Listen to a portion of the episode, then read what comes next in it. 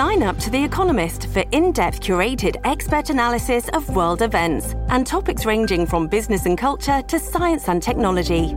You'll get the weekly digital edition, online-only articles, curated newsletters on politics, the markets, science, culture and China, and full access to The Economist Podcast Plus. The Economist is independent journalism for independent thinking. Go to economist dot com and get your first month free. Da, da, da. Da, da, da, da. Good morning, everybody, and welcome to a highlight of your life and civilization itself, one of the best things you'll ever experience. I know you're probably feeling a little bit of a goosebump tingle already as the goodness and awesomeness starts to spread from the tip of your head to the bottom of your toes. Wow, what a good day you're going to have. And boy, did it start out well. It's starting out with, you know, you know where this is going. You know. And all you need is a copper mug or a glass of tankard, chalice, a stein, a canteen, jug, or flask, a vessel of any kind. Fill it with your favorite liquid, I like coffee. And join me now for the unparalleled pleasure. It's the dopamine hit of the day, the thing that makes extremists extreme. It's called the simultaneous sip, and it happens now. Go. Hmm, I'm feeling a little more extreme. Is anybody is anybody feeling that? Is it just me? I'm going to try that again. Test, test. Yeah, yeah. More extreme. I'm feeling so extreme right now. One more sip, and I don't know what's going to happen today. Do I dare? This could be risky business. Search my soul. Search my soul. Am I ready for this? Yes.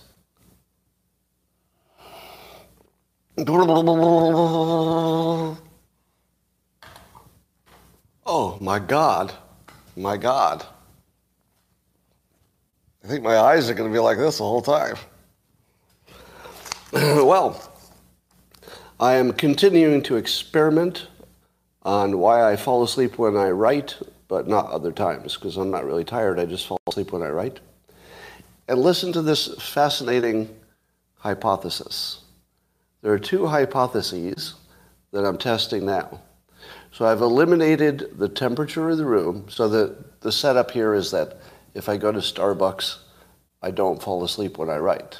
But if I do the same thing at home, the same time, fall right asleep. So I've eliminated the temperature, because these are the things I can control for in both places. I've eliminated temperature as the issue. I've eliminated caffeine as the issue, because I do plenty of it in both places. Um, I've eliminated the fact that there are other people around, which definitely helps, but maybe about twenty percent. So there, there's some larger variable.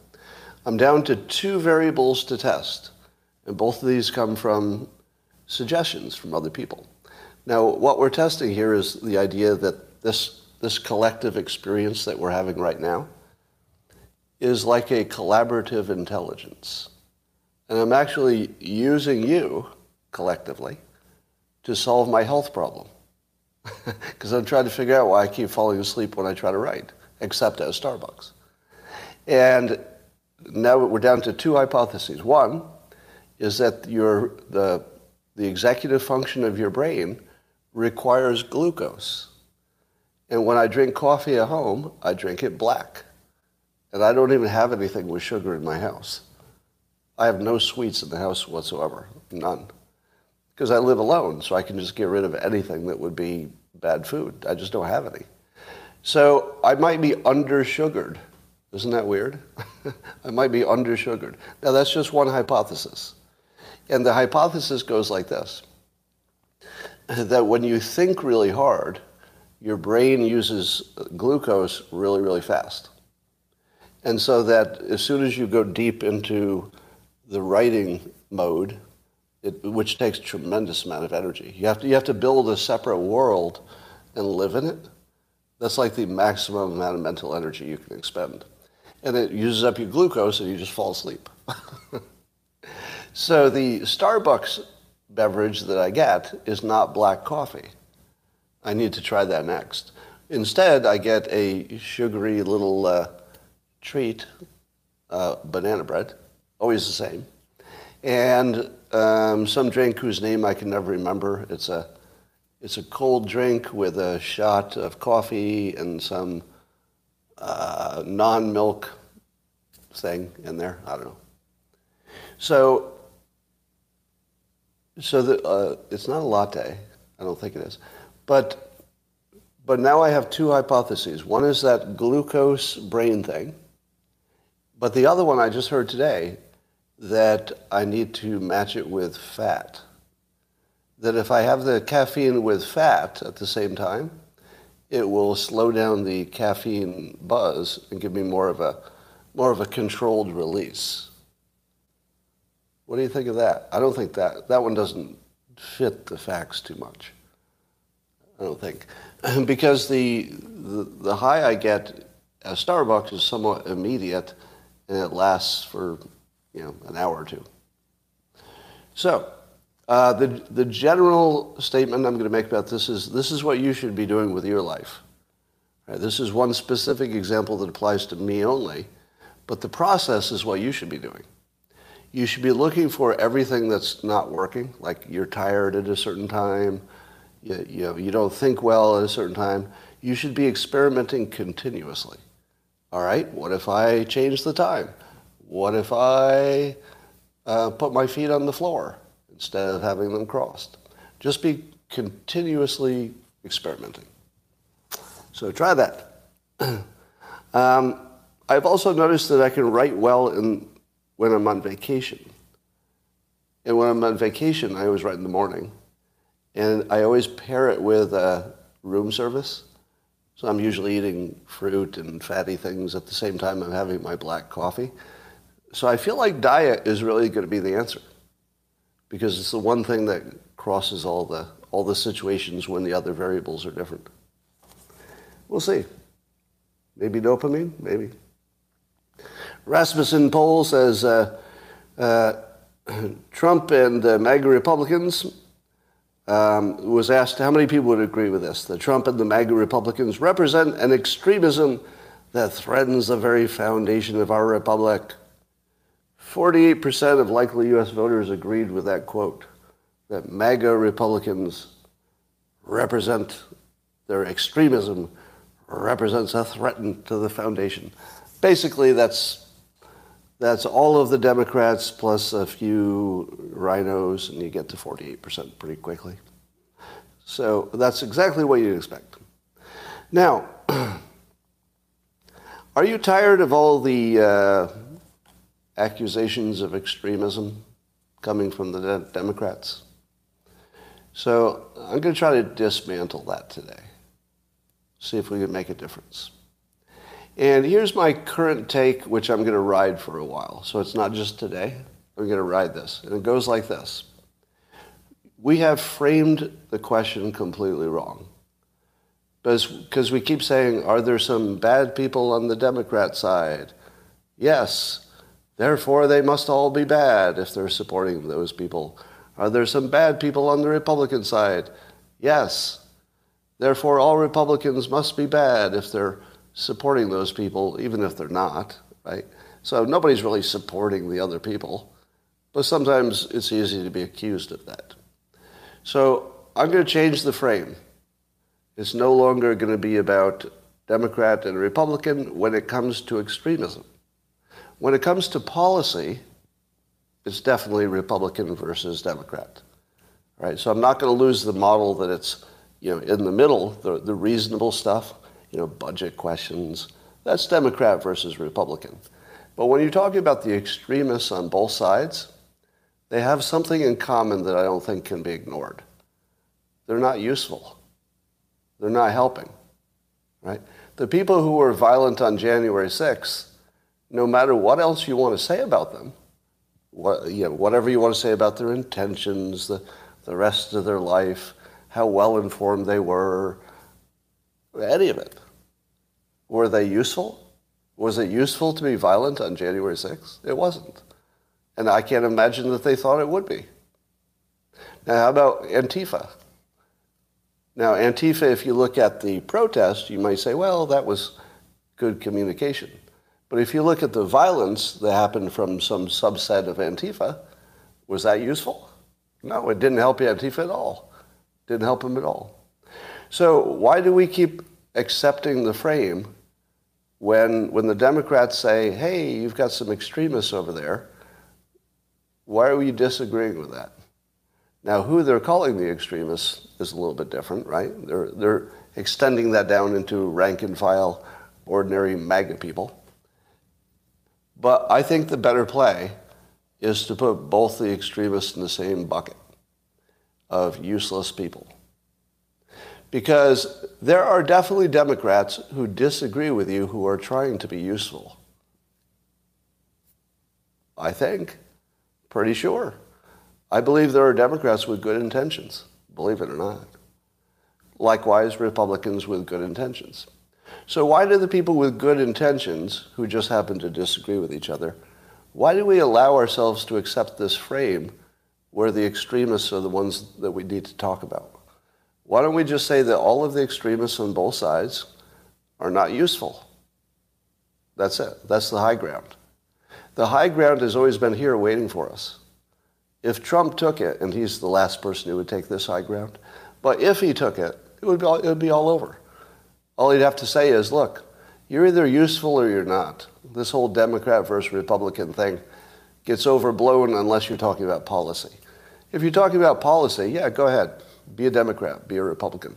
But if you're talking about violence, fuck you. Fuck you if you're talking about violence. I don't care what party you are. I don't care that you also liked something I like. Fuck you. You're, you're, in, you're in the bad bucket.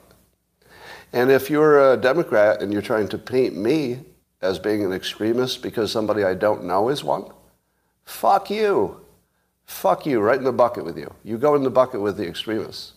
The violent people and the people who are accusing good people of being bad people because strangers were violent, fuck you, right in the bucket. All the useless people right in the same fucking bucket. Democrats? Am, am, I, am I saying that all Democrats go in the bucket? Nope. I, I know a lot of Democrats that are worth quite a bit. Very useful, good intentions, trying to make the world a better place. Might disagree on the method, but definitely their intentions are the right place.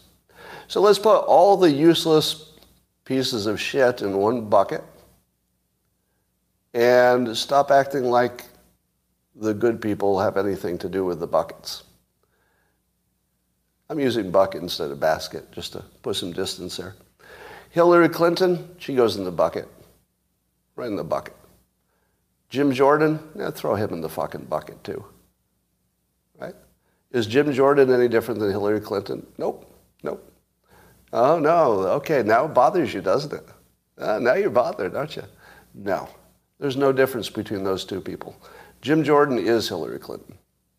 They're both useless. Throw them in the fucking bucket.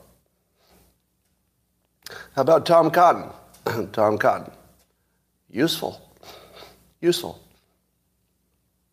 How about uh, Rand Paul? Useful. Useful. How about uh, Manchin? Useful. I might disagree with him, but useful. He's trying, right?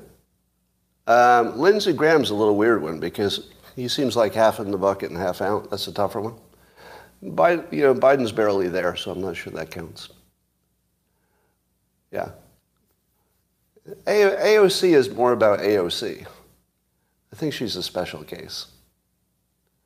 Um, yeah, you, you need to decry the extremists on your own side, and you need to do it this way. Do not simply decry the extremists on your own side. Don't fall into that. That's a mistake. Decry extremists and say, yeah, I, I would decry all those people who are violent at the Capitol, But I would also put Hillary Clinton in that same bucket. People who have gone too far. The people who have gone too far and are clearly in it for some purpose other than being useful need to be called out. They're not being useful. I would say Kinzinger, Kinzinger and A O C are special cases. Because whatever whatever's going on with those two is really about them. The fact that we even imagine it's about us is sort of, I don't know, it's probably a waste of time. I mean, that's two people talking about themselves. So, yeah, and Kinzinger, I shouldn't say this, but I'm going to anyway. Kinzinger signals mental illness. Now, let me be clear, I'm not capable of, you know, diagnosing somebody's mental illness. I don't have that skill, and it would be unethical to diagnose him if I did, because he's not my, my client. But as a consumer of what he is presenting, you know, I get to consume what he presents. And what he presents, the way I consume it, it feels like mental illness. Doesn't it? um, I, I can't take him too seriously because of that.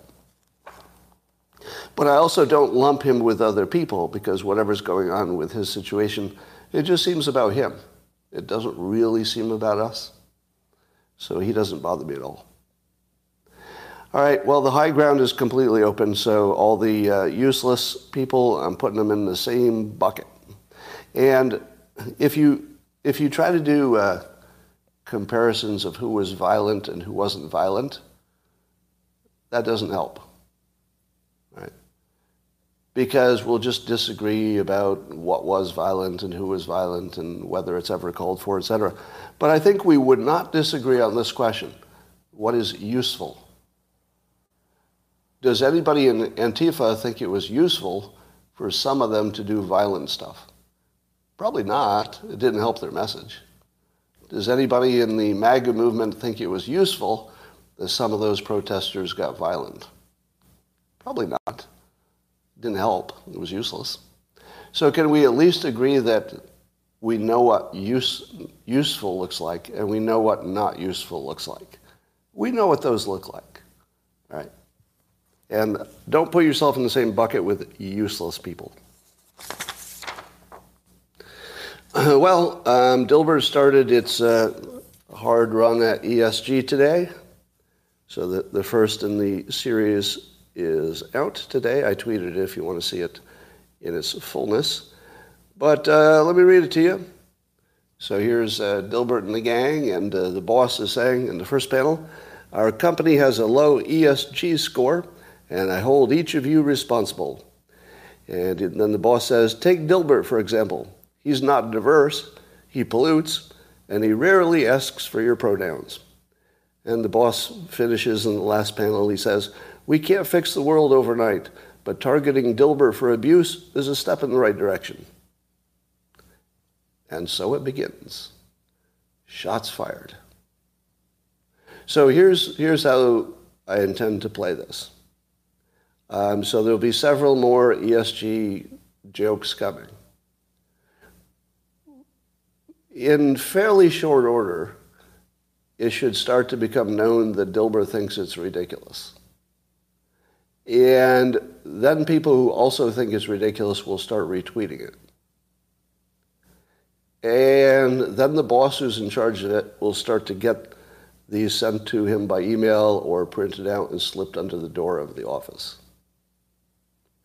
Now, mockery is very powerful. In theory, mockery could dismantle this. So we'll see. Now, I can't do it alone. It would require other people to amplify it. So that, that's the part that's unknown. Um, so I did my part, and I'll be doing a lot more. And uh, if anybody wants to amplify this and make it go away, uh, I'm on board. Let's see if we can. Let's see if we can make this happen. Happy birthday, Maggie. We have a birthday here. All right. So what do we know about Ukraine? Well, fog of war, and C N N went in to try to verify the claims, the claims being that Ukraine is recapturing some substantial amount of territory. Um, but C N N could not confirm it because there's no real reporting from the danger areas. So we only know what Ukraine is telling us so far, um, sort of bumped up against what Russia is admitting is true. Now, Russia seems to be admitting that they've moved forces, which suggests that they are accepting that Ukraine has recaptured some territory. But Putin, of course, imagines that they're just strengthening their defense, and you know, maybe there'll be a counter to the counter, or maybe they don't care about the stuff that got retaken, and they're just going to double down on protecting the stuff they care about. Could be anything. So we don't know exactly what's happening over there. Do not know. Um, but have you noticed that the way people are talking about it has completely changed? The conversation today from people who are serious, and that doesn't include me, right? I'm not a military person, so what I say about war, you know, grain of salt. But uh, people who actually know what they're talking about are talking about the destruction of Russia. Yeah, not completely, but in terms of maybe Putin being pushed out or Russia being diminished totally.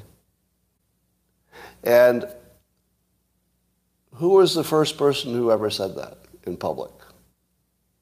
It was me. It was me. I'm the first person who said, you know, it's starting to look as if Russia might not just lose the war, but they might lose a lot more than that. Like there, there doesn't seem to be a bottom to the well of where Russia could end up. You know, you think, oh, they have oil, so as long as they have oil, they'll be fine. I don't know. I think they still need the rest of the world more than China. I mean, otherwise they just become a, a Chinese slave state, right? If the only thing they can do is make oil and sell it to China, they're gone. That's the end of Russia, because China would just own them at that point, right? Yeah, I guess I could send it, sell it to India as well. So we don't know what's going to happen with the oil yet. Oil is fungible, so maybe they can just always sell it everywhere. But if they can't get spare parts for their, you know, processes, it doesn't matter how much oil they produce. They can't do anything with it. Um, oh, I'm getting a one out of ten today. I'm being rated a one out of ten. But watch me pull it out. Oh, yeah, maybe it's a low start. But watch this. Watch this. All right. Um, here's the message that I would send if I were the Ukrainians. I would send this message to the Russian military. You know, you're not fighting for anything but Putin's ego. You're not fighting for anything but Putin's ego. And that's the end of the war. You just, just get that message to the Russian soldiers. You know why? Do you know why? Because it's not replacing anything. There's nothing there. The story of why are we here? There's nothing there. If you're a Russian soldier and somebody and you turn to the other Russian soldier and say, "Do you know why we're here?" What's the other Russian soldier going to say? I think the Russian soldiers could say something, something about NATO? Or was it something, something about Ukrainians or Russians? But it doesn't feel like it because they're shooting at us. They, if they don't think they're Russians, well, why are we here? So here's my point. It is very difficult to dislodge an idea that's taken hold, that's taken root. It's very hard to turn a Democrat into a Republican. It's very hard to turn a Republican into a Democrat. Very hard to turn a, you know, a Muslim into anything, a Christian into anything, right? Sometimes people change on their own, but you can't really change people's strongly held forever opinion. But there's a gigantic hole in the Russian soldiers' brains right now. And that hole is, why are we here? And, and it has not been filled with anything. The why are you here is, we'll shoot you if you try to leave, I think. That's a nothing. That's no reason. So any reason you give them will become their first impression, because they don't have a first impression. They don't have anything like a reason for being there. Ukraine can give them the reason. Here's the reason. Putin's ego. You're fighting for, not for Putin, not for Russia. Putin's individual ego. Because this is a disgrace on the Russian people. It's a disgrace on Russia's, the country. It's a disgrace on their history. It's a disgrace on the soldiers. It's a disgrace on the Russian military. But if they prevail, it would look good for Putin. So Putin is the only one who can gain by your death. So you're fighting for Putin's ego. Now, you get that message to the Ukrainian military. And remember, the important point here is it's not replacing an existing belief. It's just empty. Whoever fills it is going to own that space. And Ukraine hasn't filled it. They can, but they haven't. How good is uh, Zelensky at persuasion? Well, let me read to you a little bit of what Zelensky said. Uh, I'm going to read this with emotion, like I'm Zelensky. All right? So here he is doing a public address um, as if speaking to Putin. And Zelensky says, "Do you still think that we are one people? Do you still think that you can frighten us, break us, persuade us to make concessions? You really didn't understand anything. Didn't understand who we are. What, what are we for? What are we talking about? Read my lips. Without gas or without you? Without you. Without light or without you? Without you. Without food, without water or without you? Without you. Without food or without you? Without you. Without you, cold, hunger, darkness, and thirst. For we are not as scary and deadly as your friendship and brotherhood. But history will put everything in its place, and we will be with gas, electricity, water, and food, and without you." How good is that? How good is that? It doesn't get any better than that. Without you. Now, here's what happened. There's a deeper level happening here. One is that the persuasion is amazing. It's like really, really good. Because he's got this repeated theme. The without you theme just keeps repeating. Yeah, I know they lost electricity. That's why he's talking about it. The, the reason he did this is because he knew that Russia would come after their water and food and electricity, as they have. So here's what I would say just happened. You just found out how the war ends. You can now confidently predict the end, how it ends. Here's why. Putin really, really wants to take over Ukraine, or at least control the parts that he has. Putin wants it. Would you agree that he wants it? He wants it badly. At this point, it's really important. He wants it. Agreed? We'd all agree that Putin really wants it. Do you know what Zelensky just said? Did he say he wants it? Did Zelensky say there's something he wants? Nope. Nope. Zelensky fucking decided. He decided. This is a decision. It's not a decision until you say, you can take away my fucking food and I'm going to do it. You can take away my light, my water, my safety, and I'm still going to fucking do it. That's a decision. Putin just has a desire. Zelensky made a fucking decision. And the soldiers who are fighting for Zelensky, in my opinion, it's hard to say from a distance, may have made that decision as well. How about the Russian soldiers? Have they decided to win? No. No, they're just trying to survive. At this point, there's no doubt about the outcome. It's clear.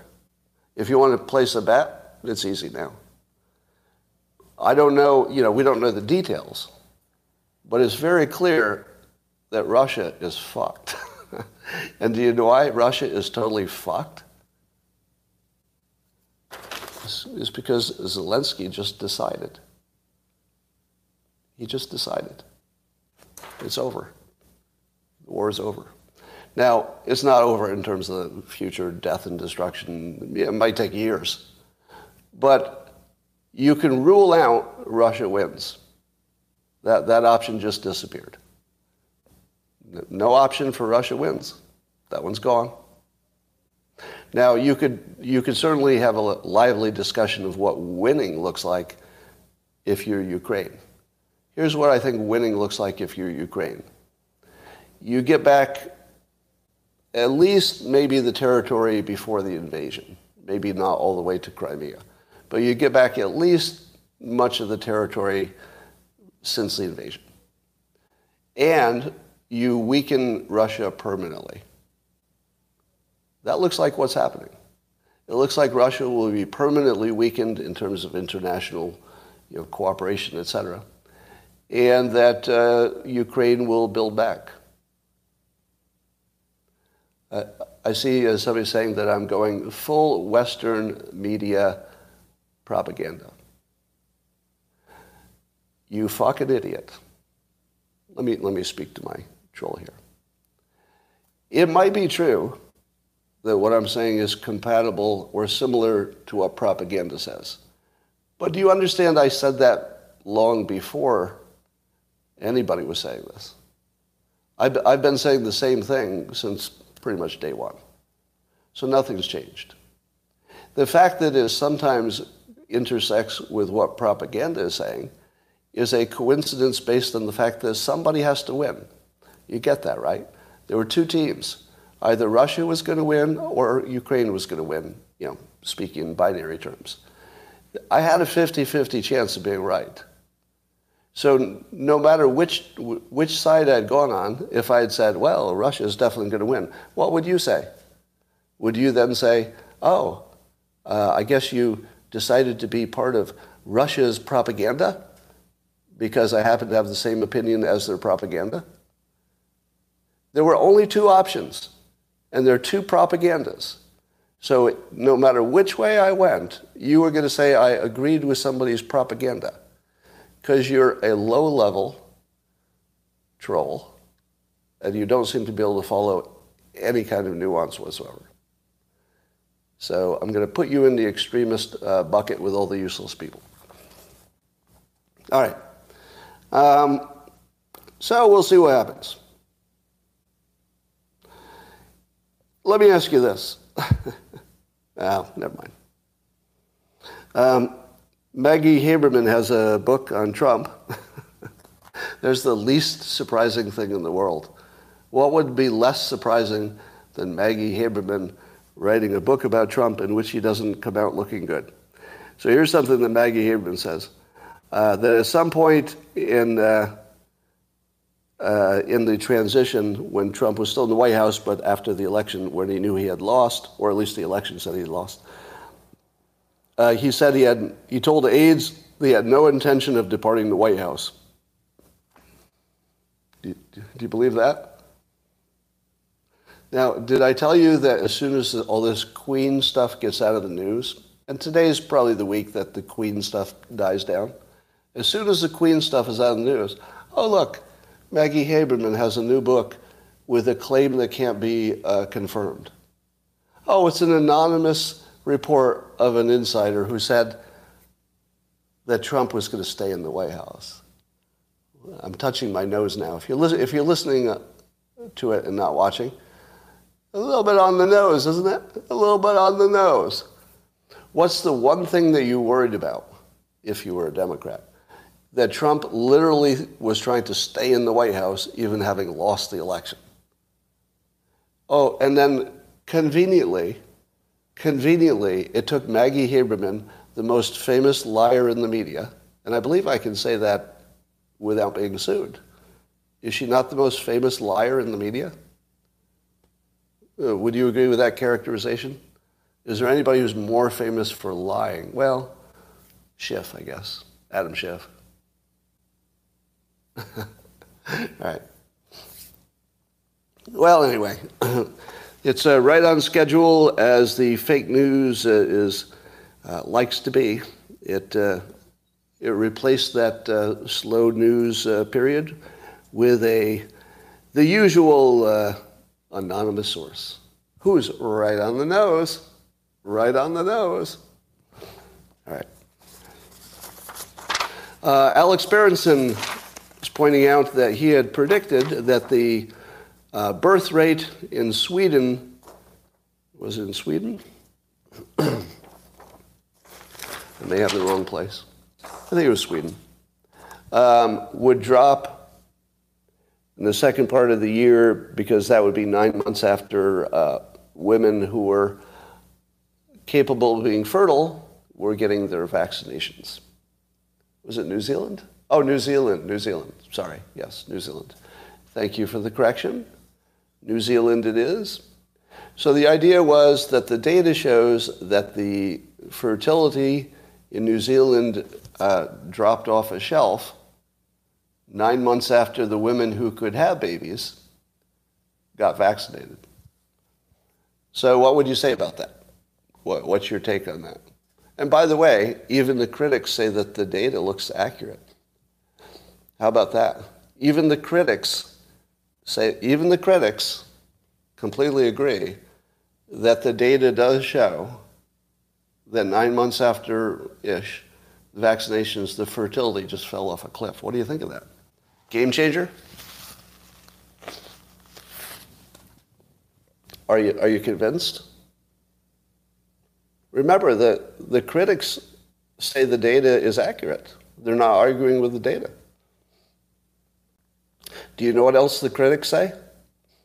Take a guess. What else do the critics say after they tell you, yeah, the data is accurate?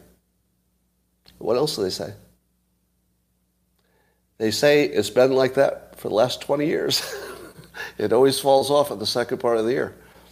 Always. Every year. Just like this. Same pattern. It's just a seasonal thing. I guess people bone more in the winter and have more kids in the summer or something. I don't know. But whatever it is, it has nothing to do with COVID. Now, here's the funny thing.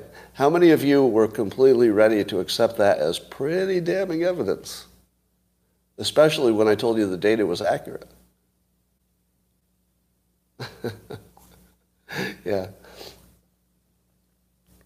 So, it, um, Andres Backhaus, you know, pointed that out in about a minute, right? So as soon as people were good at looking at data, look at the data, it, it looks completely different. And other people had pointed out the discrepancy too. Now, here's my take on Alex Berenson, which I update now and then. So this is my most current take. I'm glad he exists. So, you know, if he didn't exist, I would want to invent him. I want somebody looking at all the all the numbers and saying, I don't trust you, government. I think you're lying. You, you better do a better job of proving it. These numbers could be interpreted two different ways. I think you're lying. You need that guy, right, or woman, and you need lots of them. And I'm glad we had them. I think I think that they... were an important um, force during the the pandemic when we were trying to sort stuff out. You need you need some kind of a, you know, what what do you call it, loyal opposition or something like that. Now, having said that, here's the, the second shoe to drop. I believe it, almost his entire um, reason for fame is that he consistently misreads data. I feel like that's his entire act, is misreading data. And that once somebody comes in and says, mm, that's not exactly how you read this data, then he just moves on to the next data and finds another one he can misinterpret until you find out that Andres Backhaus comes in and tells you you read it wrong, right? Um, so that's my take. Now, I'm not going to say he's never been right about anything. I don't know if any, um, you know, I don't know his full catalog of predictions, et cetera. I'm just saying that the ones I'm aware of, the ones I'm aware of, have all been him reading data wrong, or the data itself was wrong. Sometimes he reads it wrong, sometimes just the data's bad. But uh, like I said, if if even if he even if he were wrong about everything, and I doubt he was, my my guess is that he was probably right, you know, twenty percent of the time or some amount, and that was useful to society. So I'm going to give him respect for doing what he did. You know, he may have done it for his own purposes, as as people are wont to do. But uh, I like that he exists. And uh, if he keeps at it, that's fine with me. As long as we've got the ability for other people to put it in context when it needs to be.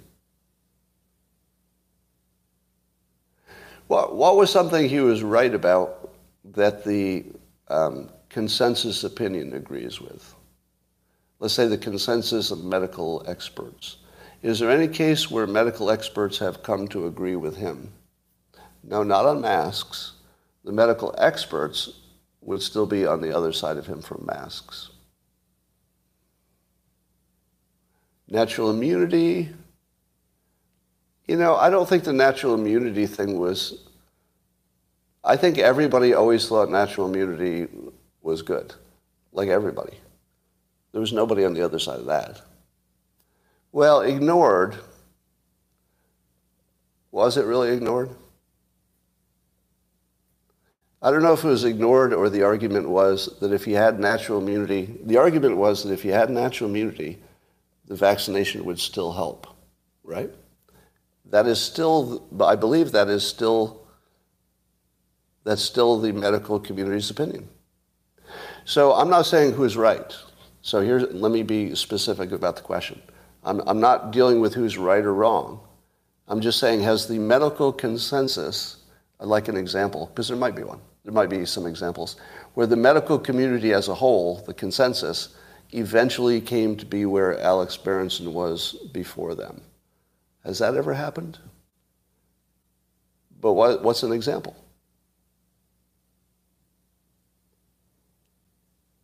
Uh, what would be an example? All right. Well, I've, some people are offering examples that don't look like examples to me. But I'm, I'm open to the fact that he, you know, he well may have been right on some important things. I just don't know any examples. On stopping the spread. Did, did Berenson say that the vaccinations would not stop the spread? If he said that, then he, he would get that win. By the way, I said that. Do, do you remember that I predicted that the vaccinations would not work as vaccinations?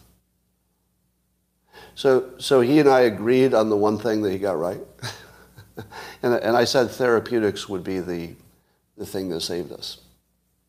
That plus the attenuation of the virus itself. Yeah, okay, well...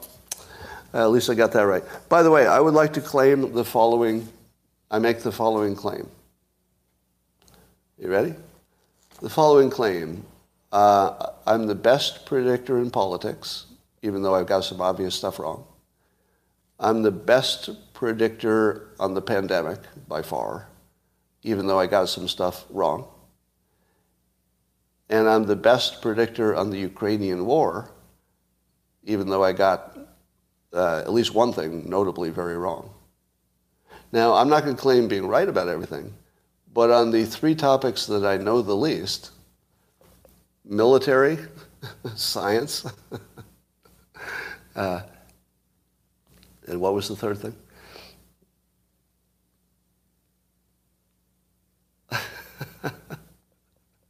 Saying what if is not a prediction. Eh, but... Um, you'd have to give me an example.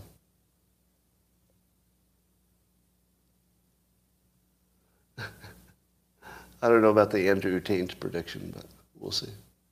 Anyway, I put that out there. So politics, military, and science. Those those are the... Oh, and by the way, how about uh, nuclear power? How about nuclear power?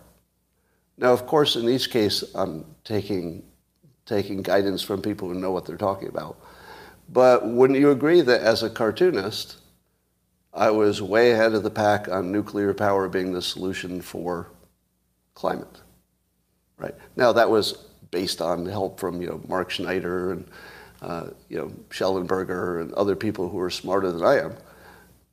But so now I have the best take on climate change of anybody in the world, which doesn't mean that other people didn't agree. But if you agreed, you also had the best take in the world. So, yeah, and then the simulation. I, be- I believe I also also have the best take on evolution and the simulation, but that's just me. Uh, do I take any meds for blood pressure and cholesterol? That's an interesting question. And the answer is yes. I take uh, a, a low dose of blood pressure blood pressure meds. There's a genetic component, and um, although my lifestyle is pretty close to ideal for low blood pressure, even that isn't enough at a certain age. So, but I don't take any cholesterol pills. Oh, Alex Jones has Andrew Tate on today. Andrew Tate is on Alex Jones. That's funny. Uh, oh, don't be fooled by, let's see this. Don't be fooled by the propaganda saying Ukraine has made huge gains. They have made gains, but not major. That's what I think. I, I, as I was saying yesterday, it's like a postage stamp compared to the, the whole of it. Russian and pro-Russian forces control over one hundred twenty thousand square uh, meters. Uh, this week, the U A gained back control of two thousand. Oh, so Ukraine has gained back one point six percent of what Russia controls. That's good context. That's very similar. Uh, if you saw my live stream yesterday, I said, keep in mind that if you put a postage stamp on the floor of the room you're in, that's how much Ukraine has recaptured. They, they got that postage stamp back. Now, it turns out that the postage stamp uh, was a major rail uh, hub. So it could be, you know, its importance might be as big as, you know, a square foot. But it's still a square foot in a big room. So now momentum matters, and the news likes momentum. So what you can say is Ukraine has some momentum. But I will agree with the statement that to conclude that Russia has lost militarily at this point would be way premature. So my prediction is based on the fact that Ukraine has decided and Russia probably just wants, and that that is completely predictive, even more than what's on the battlefield. Because at this point, you could, I think we could all conclude that the battlefield is, you know, changing who has the advantage in what situations, but that it seems to be closer to a tie. Would you agree? That the in a straight-up battle, it's a little bit closer to a tie than most people imagined it would have been. Yeah. Uh, Putin is giving up a lot for this war. What makes you think he hasn't decided? Because you wouldn't decide in that case. All right. If you imagine you were in Zelensky's position, you could imagine it would be easy to decide. You'd be like, all right, we've had enough. There, there's no amount of pain you can give me now that I won't take this to the end. You can imagine easily being in that position. Putin is still having, you know, nice dinners out and the lights are on and he's not running out of money. He doesn't have a need. There's no need at all. So he doesn't need to decide to do anything. He just wants things more than he wants other things. That's, anybody in that position would be in a position of want. But you put yourself in Zelensky's position, you could easily imagine you would get to the point of deciding. Conditions for Russian soldiers will not improve. Probably not. Probably not. All right. Well, I feel like those were all the things I needed to talk about today.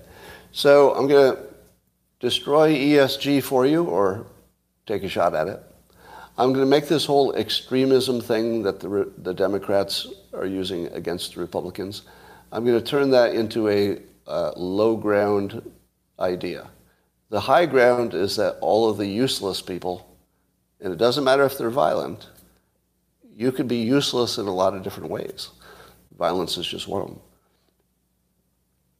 So I'm going to I'm going to lump all the all the useless people in one bag, and uh, if you don't like Jim Jordan being in the same bag as Hillary Clinton, then you have to argue which one of them is useful.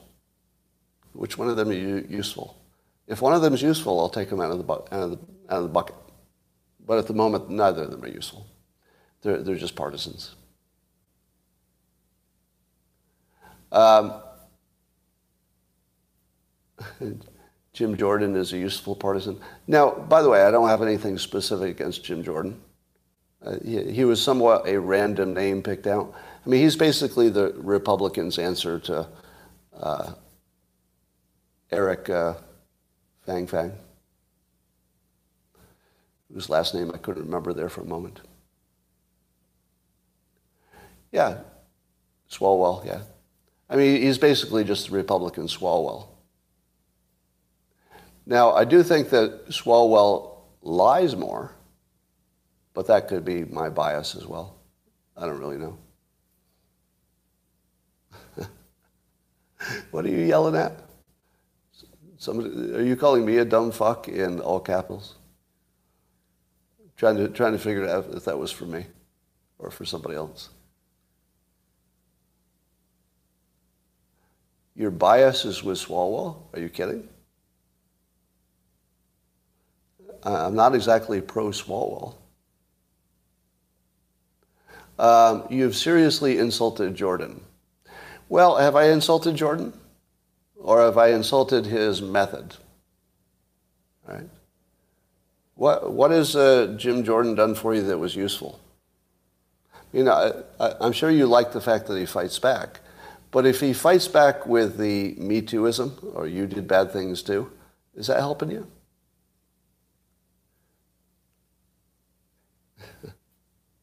All right. I know you like that he's on your team, and that's cool. If he does something useful, I will call it out, okay? How about we do this? We'll forget about what anybody's done so far. We'll just start fresh. If Jim Jordan does something useful tomorrow, I'll say so, okay? Is that, is that fine? And and if he does something that's not useful, I'll call that out, and then we can we can watch it ourselves. But when was the last time somebody in Congress did something useful? It doesn't happen often. So just the fact that he's in Congress kind of, you know, puts a cap on how useful he can be. I mean, except for his vote, and you, and even his vote, you could replace him with anybody who was Republican, and the votes would all be the same. So I'm not even sure that part's useful. Could hold that same standard for everyone. Well, you could. Why not?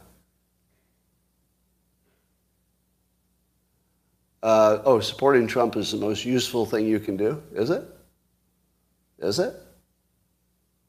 Is supporting Trump the most useful thing you could do? No, I disagree. No. No, supporting America is the most useful thing you could do. I'm not going to support Trump at the expense of America. I mean, if I believe that was the trade-off, I'm not saying it is. but it, but if you're if you're thinking in terms of supporting a person, you have to check your bias. You shouldn't be fighting for a person. So I guess maybe that's my problem with Jim Jordan is that he's fighting for the person. Now he's also fighting for Republican values and stuff. But the way he presents it, it feels a little bit too much about the person, and that doesn't feel useful to me. If he were fighting for concepts, then, you know, Rand, Rand Paul, for example, often fights for a concept. Sometimes I don't even agree with it. But I love the fact that he's so clear about what his point is. You know, it's always it's always about the concept. Uh, he's be, Rand Paul is very good at keeping to the concept and not the person. I'm trying to think if there are any ex- exceptions to that. Have you ever seen Rand Paul? Well, he goes after Fauci, but that's based on specific accusations. That that's not some general "you're bad because I disagree with you" thing. That's pretty specific. Oh, you love taunting us with totalitarianism. What? Am I taunting you with totalitarianism? Where did that come from? I don't even understand that. Yeah, Lindsey Graham is an interesting character. I'm not entirely sure you can ever wrap your arms around who he is. Uh, Graham seems flexible, if I could use the the most unbiased word. Yeah. So that flexibility makes people trust him less because they can't predict him, right? If you can't predict him, you get a little afraid. So predictability has quite a value, and he doesn't have that right now. But I do like the fact that it gives him more power. By being unpredictable, he can be a tiebreaker in, in close cases. So that does give him power. And I, I guess I would agree with, I don't disagree with the way he handles it for his own purposes, but the way he handles it, his flexibility to see both sides, does make him less predictable. So if that bothers you, then that's reasonable. Yeah, because you'd then be betting on him as a decision maker in an unbiased world, or an unbiased decision maker. And you'd have to, um, yeah, Thomas, somebody mentioned Thomas Massey, who sometimes watches this live stream. Uh, Thomas Massey is probably the most interesting member of Congress because he he always goes with the concept. Like he just, I mean, he's just really strict about going with a, a clean concept. Now, I don't always agree with him. But I love that he exists. I love that he's putting stuff in our head. And I love that he, um, as far as I know, let, give me a fact check on this. All right, I'm going to ask for a fact check. Has Massey ever backed anything that was irrational? Like something that just didn't make sense? Because most of the politicians have. Have they, have they not? They've backed something that's either internally in conflict or doesn't make sense with their own policies or, you know, looks like they must be bought off or something. But correct me if I'm wrong, he just gives you a, a clear idea of what he thinks is important and then he just sticks by it. As, as annoying as that can be when you're just trying to get stuff done, it can be really annoying to have somebody sticking to principle. But, you know, maybe it's good there aren't too many of them. Right? If you, if you had a bunch of them, maybe everything would, you know, crawl to a halt. Yeah, his yeah, he would be systems oriented. Uh, why is Trump in Washington D C? I don't know, but my first guess would be inter, um, media. What do you think? I think the I think Trump is in Washington D C for some kind of media appearances, maybe. Even though the media would go to him, but I think he gets more clout if he comes to Washington. It's probably just part of his getting ready to announce. Yeah, he may just need to talk to a bunch of people who are up here. Could be just working the working the town.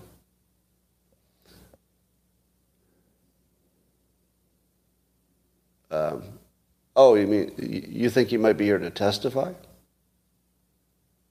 Would we know that? Um, Republicans need to go on strike until the government is fixed. Well, if that would work, but I don't think it would. Should Trump announce now or next year? Well, if you believe that the Republicans are likely to win in the midterms, then Trump should not um, stir the water up, right? because you don't want to make the midterms about Trump. That would be the biggest political mistake of all time. In fact, Trump could probably cause a blue wave by announcing before the midterms. And even though people expect him to run, the announcing changes everything.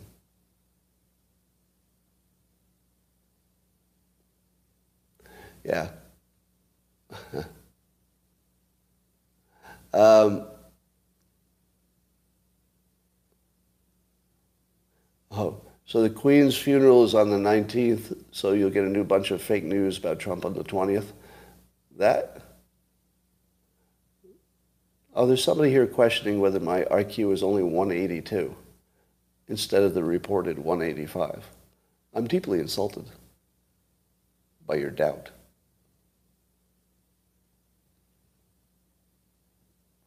Um, Trump is going in the bucket. It'd be funny if it would be funny if Trump were not running, and his strategy was to take all the fire from Democrats until, you know, DeSantis can jump in. I don't think I don't think that's happening. Uh, what act of the movie are we in? Well, interestingly. I love that question. So I've told you how life seems to, and it's just probably a coincidence, seems to follow a three-act movie format.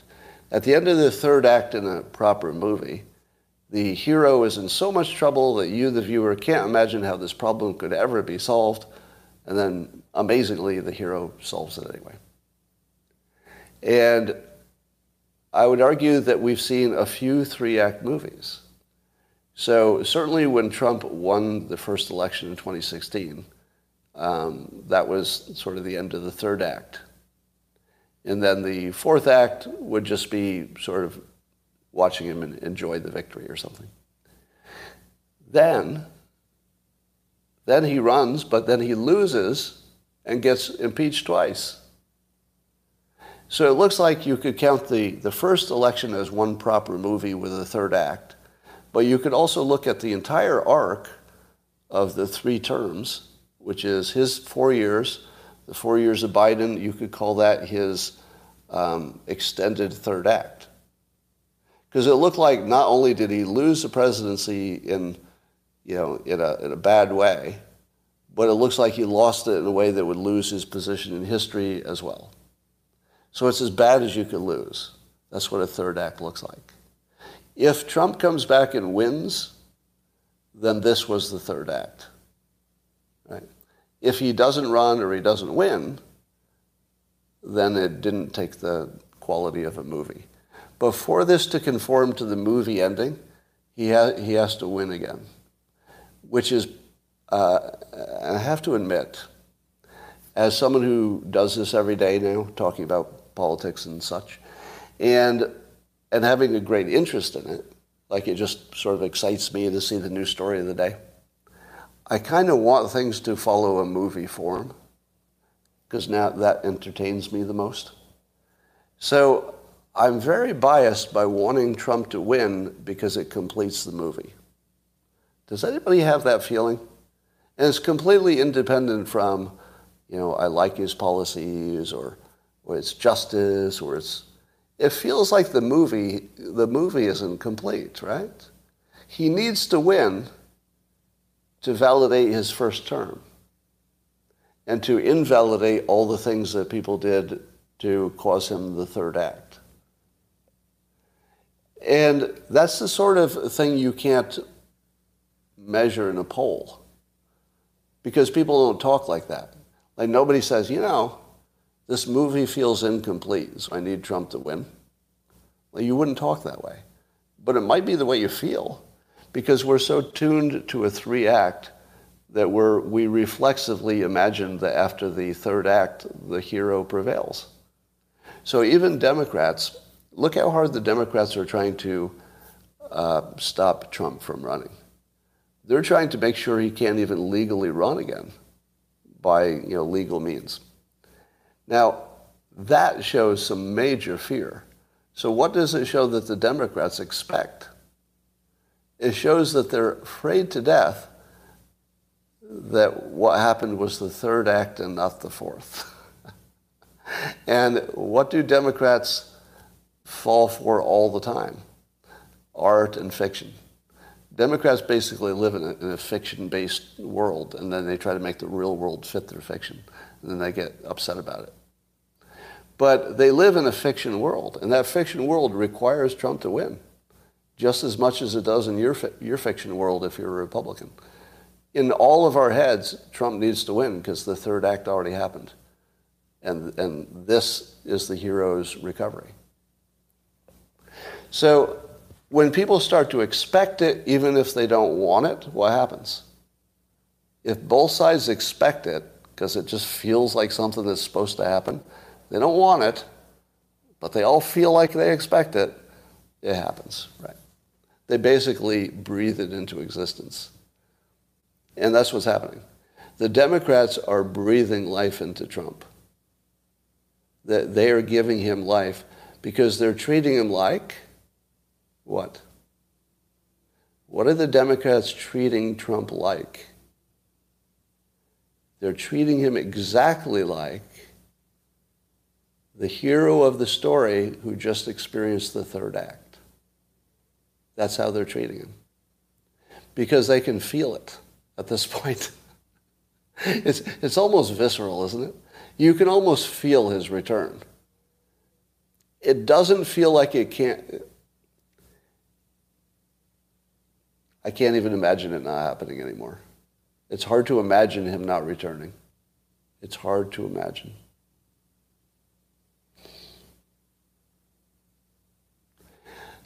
Can I ask you one thing?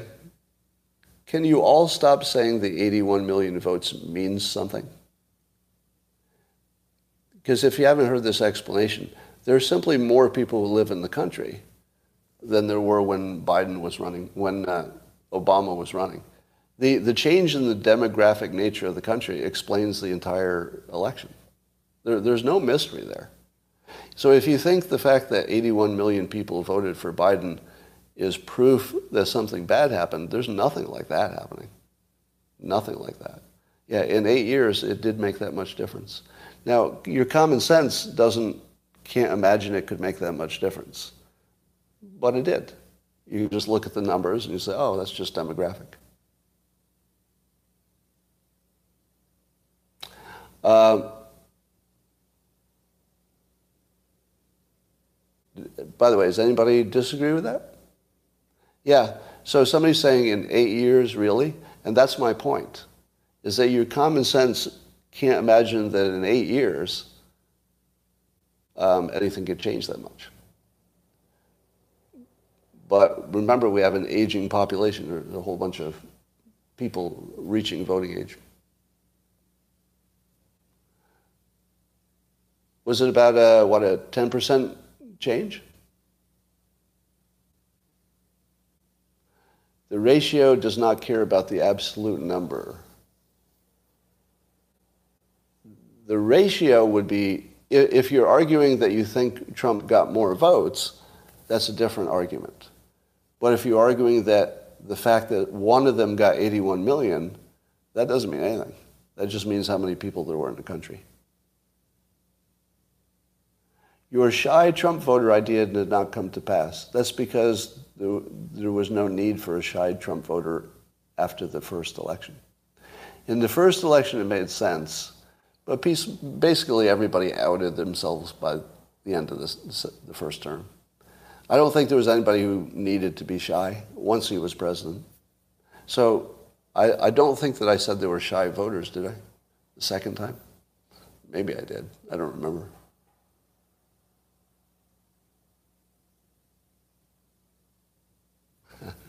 Somebody says I'm giving lefty propaganda.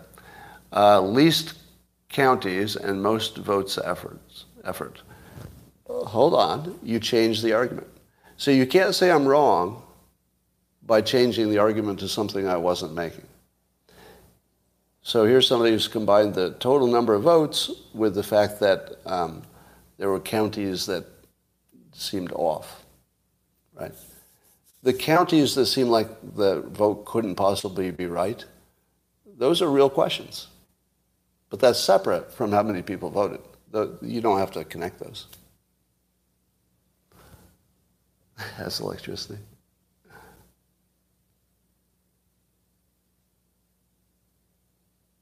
Right. All right. I believe I've done my duty for today, and maybe more. Probably one of the best things you've ever experienced in your whole life.